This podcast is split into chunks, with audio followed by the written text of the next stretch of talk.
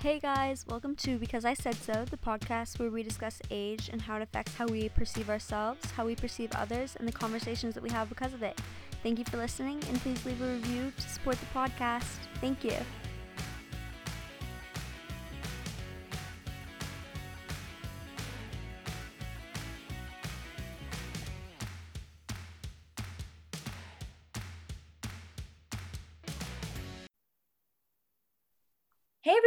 Have a very special guest today. Do you want to go ahead and introduce yourself? Yes, um, I'm Tigress. Um, yeah. yeah. And uh, today we're going to talk a little bit about kind of your culture and your heritage and how that relates to kind of things that are going on in the world today. And so if you want to go ahead and just start off telling us a little bit about yourself and how that relates to you. Yeah, sure. Um, I grew up in California and moved here when I was almost eight, I think. And um, my family is very mixed. We're like quite a few different ethnicities. So it was, it's been interesting growing up in a place that's been, you know, predominantly white and it's not really, you know, used to seeing people who are mixed. It's more, you know, common to seeing someone who is one race or maybe two, but like my family's like all over the place. Um, so, you know, it's interesting because I grew up with a lot of different cultures being in my household, mm-hmm. like a lot of different influences in the food that we eat and like our spirituality, because we don't really, you know, identify with one religion because of the fact that, you know, every nationality kind of has a religion and it feels kind of weird to try to pick one especially since like I am I'm from a generational mixed family we aren't the first people to be you know all over the place mm. so I don't think many of my family members really identify with one aspect of one culture um, we know lots I mean I think we mostly relate to Hawaiian culture, if anything, because my mother's grandmother, that's where she grew up. So that was the food that she taught all my relatives to make and the music that she played and all that stuff. But um, yeah, it's kind of crazy in a way in that I don't really know how much of any one thing that I am is because it's, you know, there was lots of mixing in the way people immigrated to different places. So I'm more so know nationalities. I know that I have relatives in the Philippines, relatives in Guatemala, relatives in Hawaii. Um, I know I think I still have relatives in Japan, but all my relatives from the Philippines and Japan all immigrated to Hawaii. So it's just it's a big melting pot. Mm-hmm. Um, but uh, so I think it's interesting to have a, or it's been, you know, as I've gotten older, I've realized other people find it interesting to have a different ethnicity than, you know, I mean, a different ethnicity than religion or nationality, I guess. But I grew up with all different kinds of things, learning about all different kinds of issues, globally speaking, because my mom was really um, devoted to making sure that we were aware of all the different issues happening around the world to, you know, our ancestors or whatever the places that they grew up and all that stuff. Yeah, I think that's really beautiful, even just hearing you kind of like intro that and talk about it. Um, it sounds like you're kind of this puzzle made up of all these different like worldly pieces and nationalities, kind of like you were saying. And I think that that's really, really beautiful. And it's also really interesting to hear you talk about how your mother made such an effort to keep you engaged with what was going on, because I think that's so important. And I know um, my family doesn't have this like wealth of culture that yours does but even i like wish that i knew about things that were going on in places where my like heritage came from. And so kind of going off of that and starting kind of this discussion will you talk a little bit about hawaii and firstly kind of like the colonization there um and just kind of morality and ethics which is already like yeah. yeah. Yeah. Um, yeah, of course. So Hawaii, before any, you know, white people came in and decided to, you know, mess around with it, it was a very self-governing society. They were very like modern for the time, actually, in the way that they had community, in the way that they like worked together and everything. They were very like the indigenous people here in the sense that they didn't they didn't see land as something that they they owned. They they borrowed the land to you know grow their food and to live on but they no one owned any sort of property because the earth was like a gift.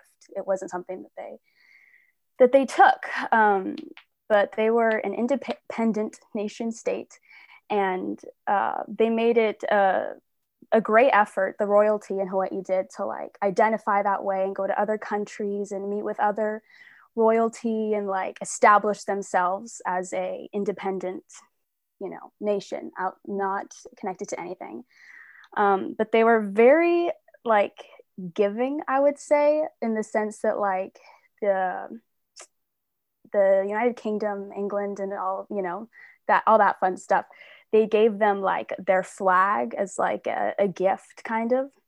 And hawaii was so grateful that they did that that they put that flag in their flag. They have the uk flag literally in the hawaii flag because that's how they were just they they were very kind and they assumed the best in people.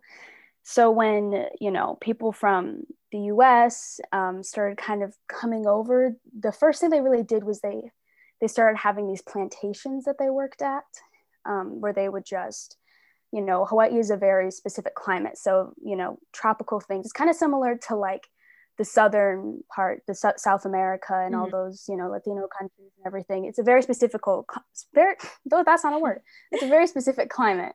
So some things can only be grown in more tropical areas. So they kind of started taking over some lands and stuff. And I, the Hawaiians didn't, you know, they didn't love it, but they were like, okay, you know, you're here. And the, I think it, what happened was, is that the royalty there started trying to take it back in a sense not necessarily mm-hmm. you know the, the the workers not being treated well on these plantations on these on these farms so the queen at the time was like okay we're gonna we're gonna fix this and as soon as that happened the us sent the military into hawaii and hawaii was not a us state at this this point in time and the military got involved and were basically protecting the interests of the plantation owners who were not, you know, Hawaiians. They were white people from the US. Mm-hmm. Um, and to protect the interests of the plantation owners, they put the queen on house arrest and told her that if she didn't abdicate her throne, they're going to kill her people, basically. And, you know, that's that's kind of how this all initially started with that. That's not, you know, a great sign. Um, and then in, 19, in 1898, the Hawaiian flag in front of the palace was taken down and the US flag was put up in place of the Hawaiian flag. Um, and the people did not approve. They were signing petitions. They were doing all of these, you know, things trying to show that they did not support what was happening. It just, it did literally nothing. Um, the US then went in and replaced the local languages in schools. They made it so children only allowed to speak English in their school systems. They had uh, to they they weren't able to do pretty much the things that they had been doing before. They learned, you know, U.S. school. They didn't learn Hawaiian stories. They learned U.S. stories. They, you know, had to speak English. They weren't really able to talk about their own history and what the US had done because, you know, the US is a bad thing. In fact, the US thought they were like helping. They thought, you know, Hawaii was like this jungle where no one knew how to do anything yet. And they were so uncivilized because they didn't have all of these like, they, you know, they didn't own land. That's so crazy. Um, so after that, um, you know, they had a system similar to the one they have here, kind of where they were not necessarily reservations, but they were trying to like set aside land and, you know, things that Hawaiians could claim back at some point. But they decided to kind of make it so a Hawaiian was only someone who was identifiable as someone based on their blood, the, based on blood quantum. So you had to have half Hawaiian blood to count as Hawaiian, basically to claim things, mm. which is just not how Hawaiians viewed themselves because of the fact that there are so many different ethnicities there. Mm. Not to mention the fact that, like, the years prior to this, they had, you know, basically shipped in a bunch of people to work on the plantations people from the Philippines, people from Japan, people from Korea, from China, like all over from Asia, they shipped in so many people who work in the plantation. So it's kind of it's kind of become a dry melting pot at this point. You know, there were generations of Asians living in Hawaii who, you know, claimed Hawaii, the Hawaiian, you know, religion and food and mm, and food and language and stuff. Um, so when the U.S. came in and was like, oh, only determined by your blood, like Hawaiians definitely anyone who respects their culture and grew up in their culture is considered Hawaiian because that's I mean that's how it had been. Um, so that meant that only certain people could claim the land, and it was really kind of uh, I wouldn't say deceitful. It was like they made it so that one day there will not be any Hawaiians with enough blood to claim anything there, basically. So it's it's kind of almost you know it's like they knew what they were doing a little bit because you know if you have to be full half of something like i'm not half of anything i don't i you know i think i know quite a few people who aren't you know half of one yeah. entire thing so it's kind of like a little bit crazy especially since you know it's not like there's i don't know it's just it's just such a weird arbitrary rule that you know the us made up for hawaiians who do not feel that way um I think that yes. it's it's really interesting there how it's they came in and imposed that upon a culture that was not theirs. I think that that's kind of a theme in American history, unfortunately. But like yeah. with that rule specifically, it's like, why are you telling us who can be Hawaiian? You're not Hawaiian. This is not your culture. Like, what, what is going on? It's very like 1984, very like white savior complex.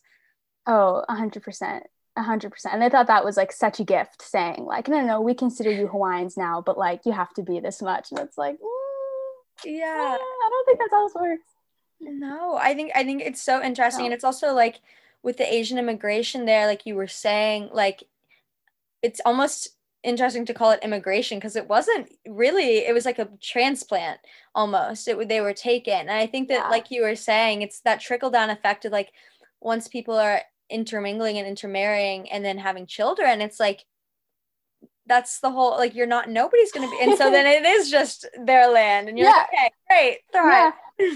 exactly especially since all those people came because the plantation owners talked to the hawaiian royal the government the hawaiian royalty and they were like hey we need more workers for these plantations what if we go to other countries you know ones that are you know more impoverished or there are people there who are looking for better lives. And they went they went to japan they went to all the you know the philippines all of these countries and they were like hey you know you're poor here but we can give you a life in hawaii and you can make enough money you can have a life. And most people went thinking that they were going to be able to go back home. They thought like once i move here i can make enough money to go back and give my family a better life. And that just i mean that didn't happen. They got there and they were treated horribly.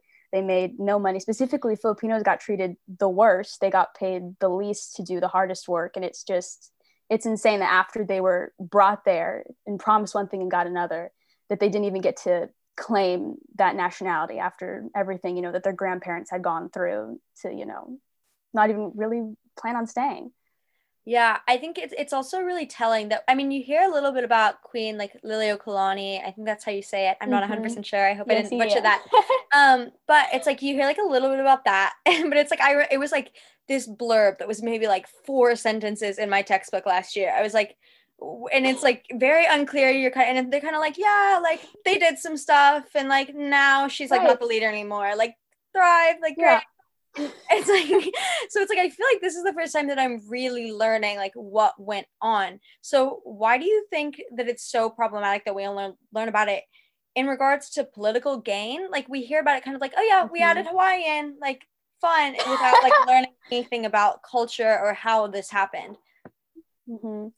I mean, I think it's so telling in that we still do so many shady things like this to other countries that we're not willing to admit that we had done this in the past. Because I mean, it, it still it still happens. We're still taking land from them. We're still taking land from indigenous people here in the mm-hmm. U.S. Like we're not we're not ready to fully admit that we did anything like that. And I think that's kind of the main problem is if we can't reflect on the problems of the past, how are we ever supposed to learn anything new? Because it's not it's not taught. We don't learn about really happened in Hawaii during this time. And we're told that, you know, it was established.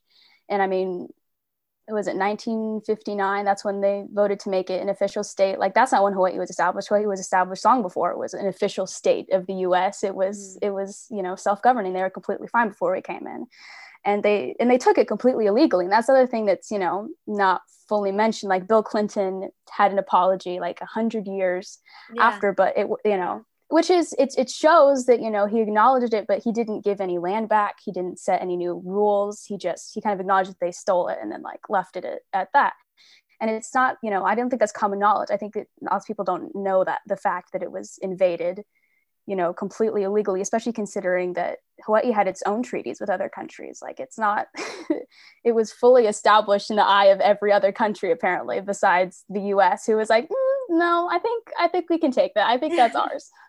Yeah, no, it does feel incredibly performative. And it's like, I mean, granted, I don't know all of the, um, like executive powers like i don't know what he specifically could have done but it's like i think that there's not a lot of emphasis on like reparations to a lot of different nationalities and countries that go on mm-hmm. and so mm-hmm. i wanted to ask you also like how do you feel like you've been able to like pass down your culture through your family and celebrate that i mean especially like learning things about like the history of all of this and things mm-hmm. like that yeah i think i mean I'm grateful that I'm I was raised knowing it because I do understand that for some people it is, you know, when you're told your whole life something was one thing, it can be really challenging to, you know, unlearn that. And it's not anyone's like anyone specifically, it's not anyone's fault, right? It's what are it's is the education system's mm-hmm. fault. So I think I'm I'm definitely grateful that I got to learn it in a way that is honest to the actual people. And I think that's what you know people don't need to get better at is being like okay who was the who was oppressed in a situation? Who were who were the people who were taken advantage of? And what's their side of the story? Because that's you know they don't usually get their side of the story told. Um, so i'm grateful for that. I'm grateful that i've been able to talk to other people about it i guess. Um, you know i don't ever join a conversation thinking i'm going to like change someone's mind or like give someone a revelation but I, I definitely think it's important to have conversations in a in a way that maybe enlighten someone to information they maybe didn't have before. And I'm I think I'm just grateful that I was able to gain this in in a way. Yeah, and kind of moving into more of like today's like current issues, being someone that's Asian American, yes. and I know that we had talked a little bit about kind of like the immigration. Can you talk a little bit more about just I mean, I know that there's so much history as well with like Asian American immigration and like internment camps and yes things like that but a little bit right. of like the current oh my gosh. and like just xenophobia going on today yes yes well and i mean one thing there's so much that's happening in the us alone not to mention things that are happening in other countries that the us has more to do with than i think people like to look at like mm-hmm. there's still so much like you know legal slavery in all of these other countries that the us completely contributes to i mean india in particular has a ridiculous amount of people still working. I think it's like they make two dollars a day on average. Some of these people, like that's just absolutely insane. Um, but there are certainly so many issues when it comes to that. I mean, in Hawaii alone, it's like a third of the families there are still in poverty right now, even though it's you have it's the most expensive state to live in in the entire country. Um, there's still people are still taking their land there. People are still taking indigenous land here. Um, they've been fighting to get land back. That you know, I think one of the things people don't realize is that when Pearl Harbor was bombed in Hawaii, it wasn't actually a state yet. So the military had been there to the point where other countries saw it as a threat and bombed it without having any real U.S. protection at that point because it, it wasn't actually even like a state. Um, but uh, issues, I guess, more in Asian immigration, I would say. Um, I think I honestly think the biggest issue when it comes to Asian issues is that it's such an underrepresented perspective in media and in politics. Like no one's talking about it that much, I guess.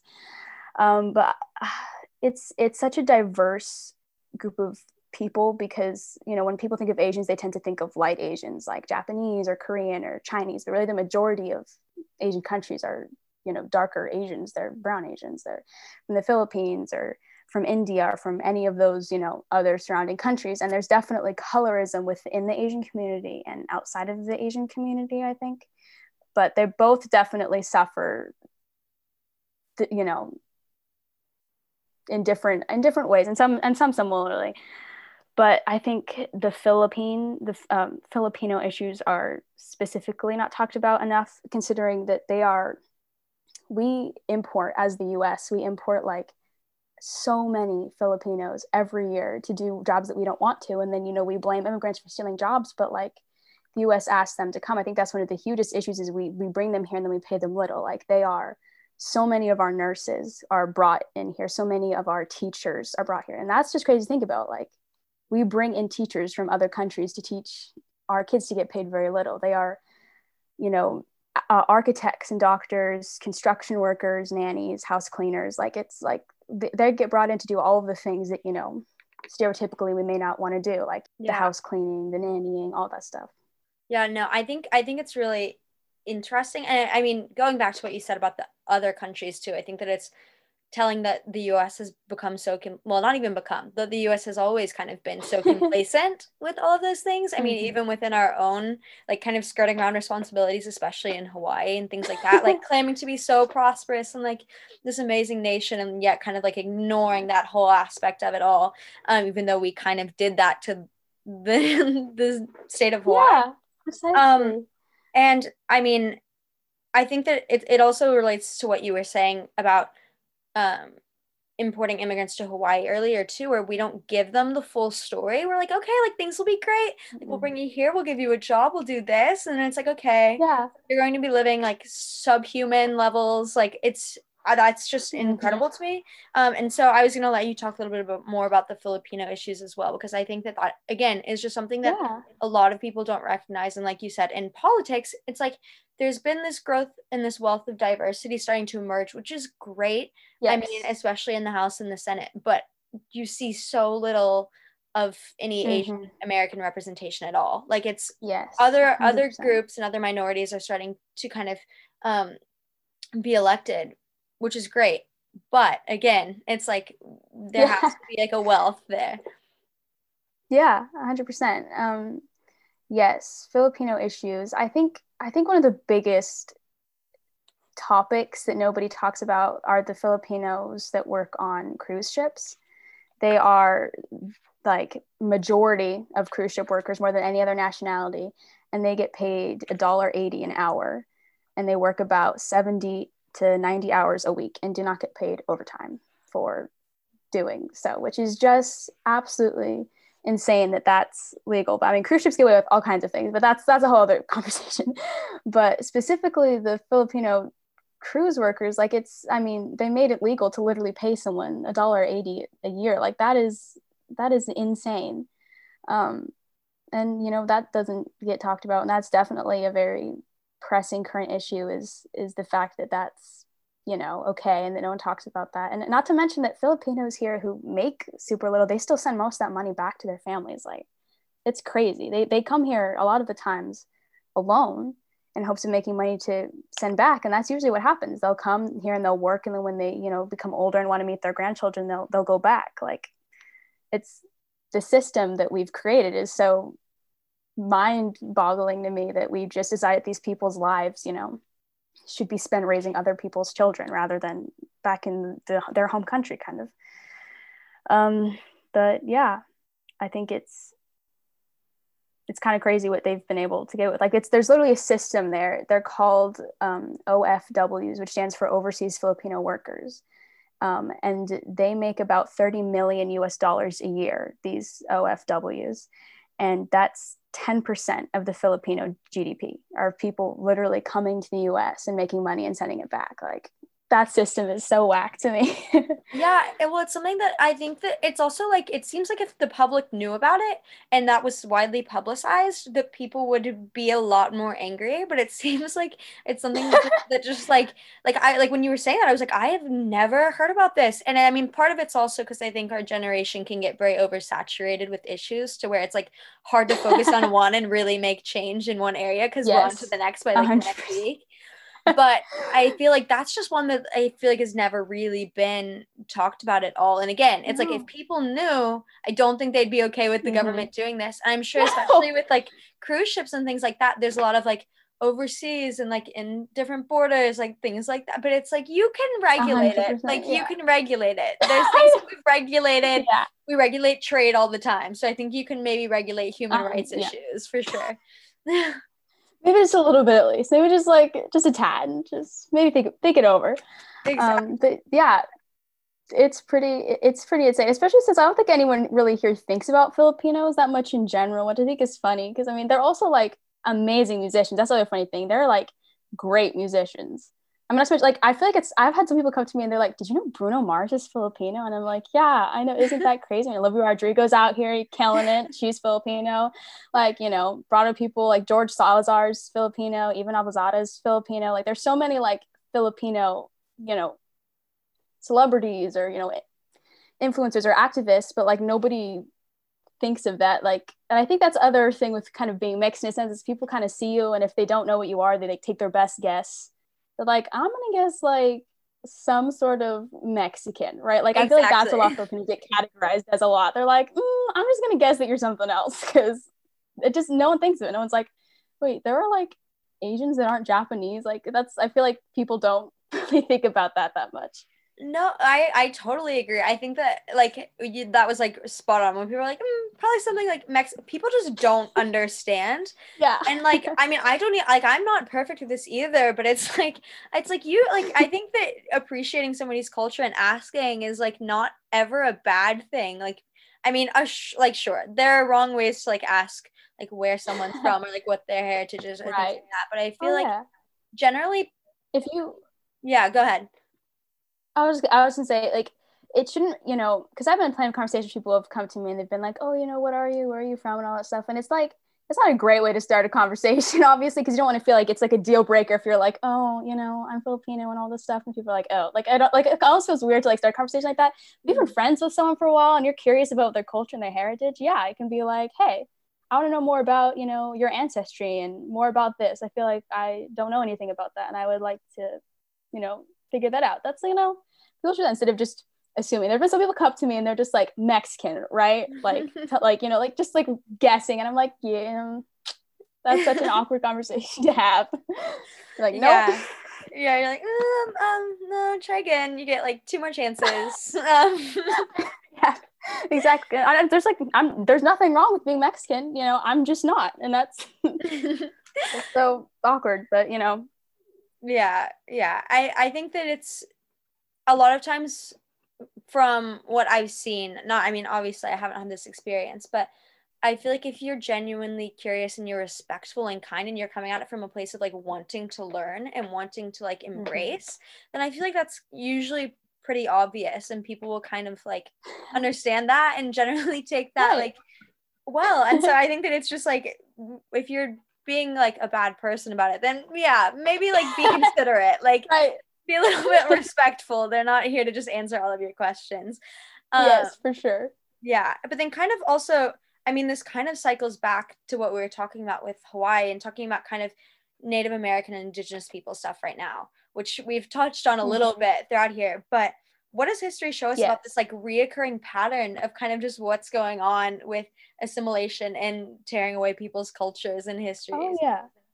Oh yeah. I mean, the US loves doing this apparently because they they they just won't stop. But you know, what happened in Hawaii is very similar to what happened here. They came here and the indigenous people here were super giving and kind and considerate and they, you know, were happy to meet new people and then they came in and they decided that you know the US or you know at that time the British came in right and they decided that the indigenous people here were uncivilized and they didn't know how to do anything for themselves and I think the biggest problem is that they keep thinking that they're helping and they don't ever stop to like ask what someone else wants. They're like, no, no, no, we're helping. We're giving you a civilized society or, you know, we're giving you a better education system. When they don't really think about the fact that these people already had education systems that they that they you know worked well for them. They, I mean, indigenous people here were doing fine for you know a very long time mm-hmm. before the British felt the need to come. The same thing in Hawaii. They were they were doing fine. People were people were thriving before before then.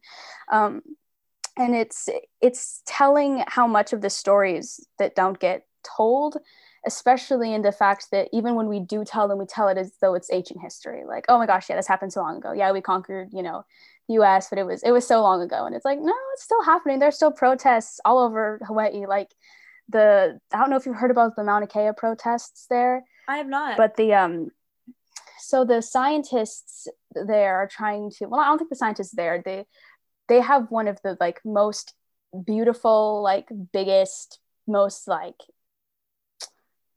eco diverse mountains in the world basically and they it, they consider it part of their like their religion almost. It's it's like a temple for them. Mm-hmm. they they praise it. It's it's um it's really important to their to their culture to their religion to their spirituality. And uh, scientists and people from the US have been trying to put giant telescopes on it basically which are not great for a couple of reasons. One of them being the fact that drilling into a mountain like that is just not good not to mention the fact that, that you know there are, are species on Mauna Kea that are only on Mauna Kea so them going through and destructing these things is literally causing you know this ecosystem that was so beautiful to slowly you know perish. Not to mention it's affecting the water supply in the city that it is mounted on which is just insane that no one thought that through but they are still protesting. They literally had to lay down in the streets to stop construction trucks going. They were out there um, up until covid hit and I think they they took a pause. I haven't you know kept up as with it as much as I'd like to recently, but I, I believe they're back up there um, now. But they're still going for it. And the worst part is that this mountain was considered like safe for them. Like it was part, you know, like you know we have reservations for Native Americans here. It was considered part of their land. Like it was one of the you know crumbs that they got when the U.S. invaded. They're like, okay, well, we can keep Mauna Kea, and they're like, nah, just kidding. And now they take like you know we tell these stories as though they're ancient history, but it was literally happening last year. And I think it's, ha- it's still happening now. Same thing with everything that's going on here. I'm not as familiar with Native American issues, so I won't pretend to be, but I mean, I hear about it all the time. Protests are going on where it's like, hey, you've literally only given me this much land. My hope is to get more back, not not lose more of it. And that that's happening constantly. And the fact that we don't, you know, fully talk about that it happened before and that when we do we talk about it as though it was so long ago and you know we've changed so much and we've gotten so much better it's just such a lie because it's not true yeah no i think it's so interesting that's what i was going to say too is that like we act like it was forever ago and i mean especially hearing about yeah. hawaii it's like this is this is like the second coming of like i mean uh, probably not even the second coming probably like the 18th at this point that we just don't even know about right. but it's like yeah. I don't I it's so interesting that I think that we do talk about it like that. And I think a lot of it is because people just don't know. And I don't know if that's just a lack of like awareness, if that's just a lack of like media. It's probably a mix of a lot of things. Because again, mm-hmm. I feel like if people knew about those things that they would be doing right. more. I mean, that's my hope as someone that like yeah appreciates the fact that I feel like a lot of people have general empathy, but um right it's like I, well, I, I agree with that. Yeah, I think that if people, you know, I think people they in their in their heart and in their in their soul they they understand when something is you know wrong when doesn't feel right because people are naturally you know supposed to protect each other. That's i'm not necessarily protect but band together. That's kind of how we survived when we first you know came to this planet. We were we, we were in tribes. That's how you know our innate instinct is to trust each other and to help each other. And i think that one of the biggest issues with that is the way you know the depending on the stories that you know media picks up is what everyone hears about because nobody ever thinks to go and you know do their own research about things which i do mm-hmm. understand that you know people just don't have the time and i i can respect that but i think it's challenging when you know you only watch one news source like if you only watch cnn or if you only you know look at instagram news and all this stuff you're never going to hear about all these different issues if you only consume one type of you know news source because so much you know goes and talked about like i feel like particularly when it comes to like immigration issues, we really don't ever look into it. Like we consider people stealing our jobs, like everything that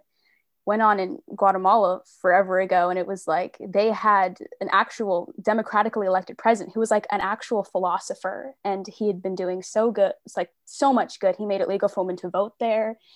He created social security system. He did uh, created modern public health system as well. Like he did all of these really great things. Um, and then the president after him was also wonderful. He started taking uh, land back that they had sold to the US and giving it to the people there so they could start making money. They'll have to work for really low US wages. Mm-hmm. And then as soon as all that stuff happened, the US sent the military in there and completely destabilized the country because they started, you know, asking for their land back.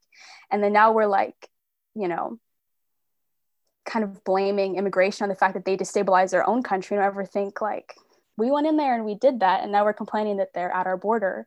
And they're and when they come in it's not like they're stealing the lowest wage jobs possible. Like they're becoming housekeepers and they're they're doing the work that we don't even want to do. We import people from the philippines to do this work in the first place. And yet we you know go off and we blame the fact that they did this to themselves and all of that sort of nonsense that we tell ourselves to make us feel okay for not looking into anything i think Yeah, no, I agree. I mean, again, it feels just very like 1984, very like okay, like erasing like people's history, erasing the news. Like, it's kind of like oh, okay. And I think a lot of it too is that people.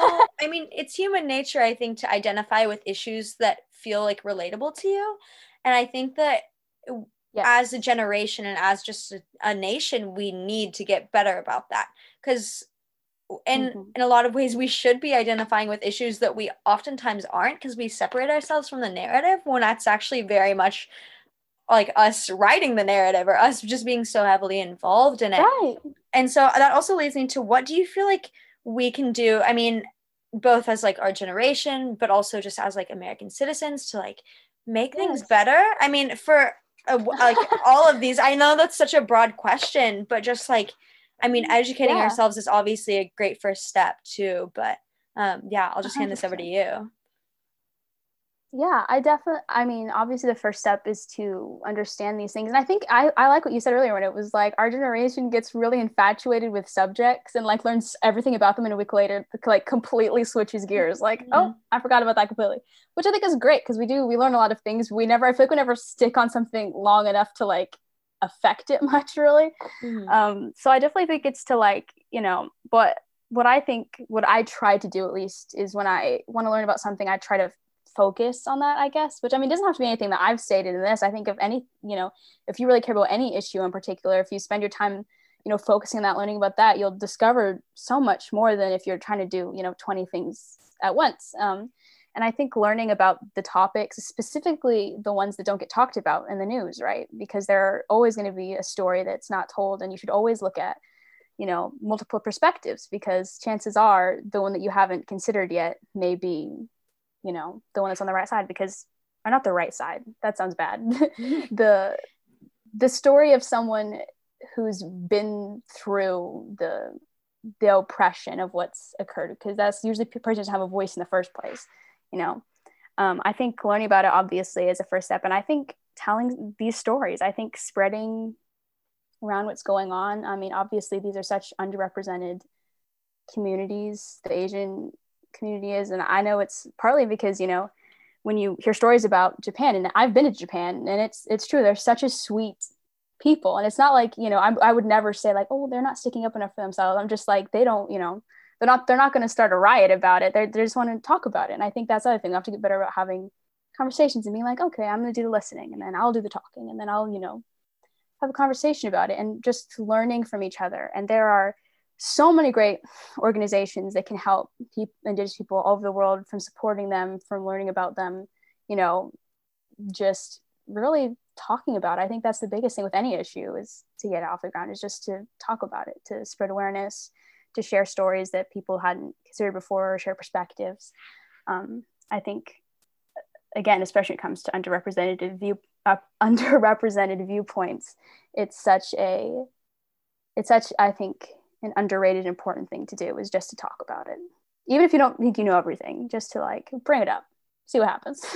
yeah, I mean, exactly. I think even coming into this, I was a little bit intimidated. I was like, oh gosh, I don't know everything about this, but it's asking questions is how you find out the answer. I mean, especially from people who it relates to, you know? I mean, you can. Yeah I think that, like you said, talking about it that humanizes the issue, and that tends to make people care more, when, rather than just oh, reading oh, yeah. news. I mean, that's which is again great in educating yourself. But I think that if you yes. can have yeah. a real conversation with a real human who has been yeah. affected or knows people or has like, and so it just makes things very tangible. And I think that it yes. it makes the issue a lot more real. Oh yeah, and I think you know, especially considering the fact that so much is left out of our U.S. history. Like we don't even learn about the Japanese internment camps, which I is mind you know boggling in of itself. Like I think there were more than a thousand Japanese men, women, and children who were put in these concentration camps, and that's not that's not taught to us. And that was also the result of Pearl Harbor, which is you know absolutely insane to me. But just you know things like that they don't get they don't get taught in school they don't get put on the news we don't ever refer back to it and we just you know, keep moving on. But I think, you know, everyone obviously has a different subject they're more well versed in.